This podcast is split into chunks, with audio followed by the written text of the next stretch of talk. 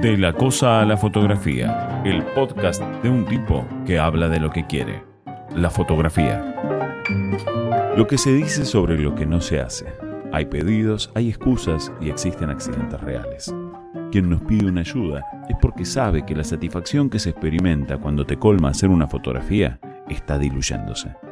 Las excusas gritan por ayuda, a veces como reclamo, a veces como lamento y otras como discusiones con el entorno cercano.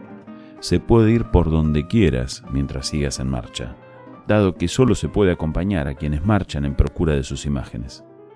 Asumir las reglas que cada uno elige y hacer ver las contradicciones es la responsabilidad de quien guía en el camino hacia el conocimiento. Visibilizarlas, explicarlas y que no sean trampas ni placebos. El camino lo elige quien camina y los docentes advertimos acerca de cómo sortear los pozos más comunes. Yo ya sé, decía uno mientras meneaba la cabeza como negando lo que el otro le decía.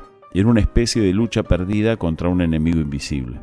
Lo más gracioso eran sus caras cuando uno u otro irrumpía con alguna opinión afín o no a lo que se estuviera tratando. Alcanzaba con vislumbrar qué estaría por largarle el otro cuando termine de decir lo que fuera, siempre tenían una respuesta para lo que el otro opinara. Después se iba poniendo pesado a veces el asunto y terminaban resoplidos.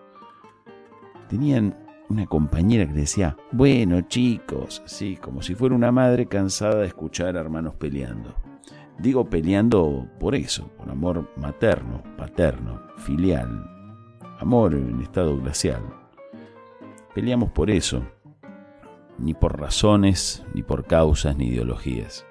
Las discusiones parecían que arrancaban por temas políticos en su faceta cercana a la opinión que se estaba formulando, pero venían de antes. Inclusive, antes de conocerse, creo que ya tenían un adversario imaginario ideal, que era ese que les decía lo que ellos no querían escuchar, porque la opinión que se larga sobre el otro como un disparo está latente en el cuerpo de quien la contiene como un animal a punto de recuperar su libertad. Discutían sin escucharse. Parecía que cada uno escuchaba al otro en procura de encontrarle una punta de la cual engancharse para poder desde ahí construir una respuesta que pudiera ponerlo en posición relevante, aquello que quería responderle, sin que importe demasiado el tema en desarrollo. Visto la distancia que el tiempo permite, era claro que no se escuchaban mucho ya tenían las respuestas pensadas, sea cual fuera la pregunta. No hablaban del tema en cuestión, era de ellos mismos. Peleaban por su historia, por los recuerdos de su infancia, quizá para quietar lo que en algún momento vivieron como una injusticia. Peleaban para sostenerse como lo que eran. Cursaron juntos todas las instancias posibles de aprendizaje. Muchas personas que compartieron cursadas con ellos se sorprenden cuando se enteran que siguen siendo amigos y que inclusive trabajaron juntos en un proyecto que les llevó más de un año.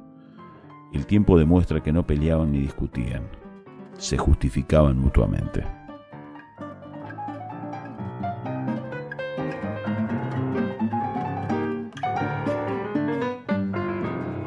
Los fragmentos musicales que acompañan a este podcast son del tema a Don Agustín Bardi en la guitarra de Pablo Guzmán y Daniela Ocampo en el piano.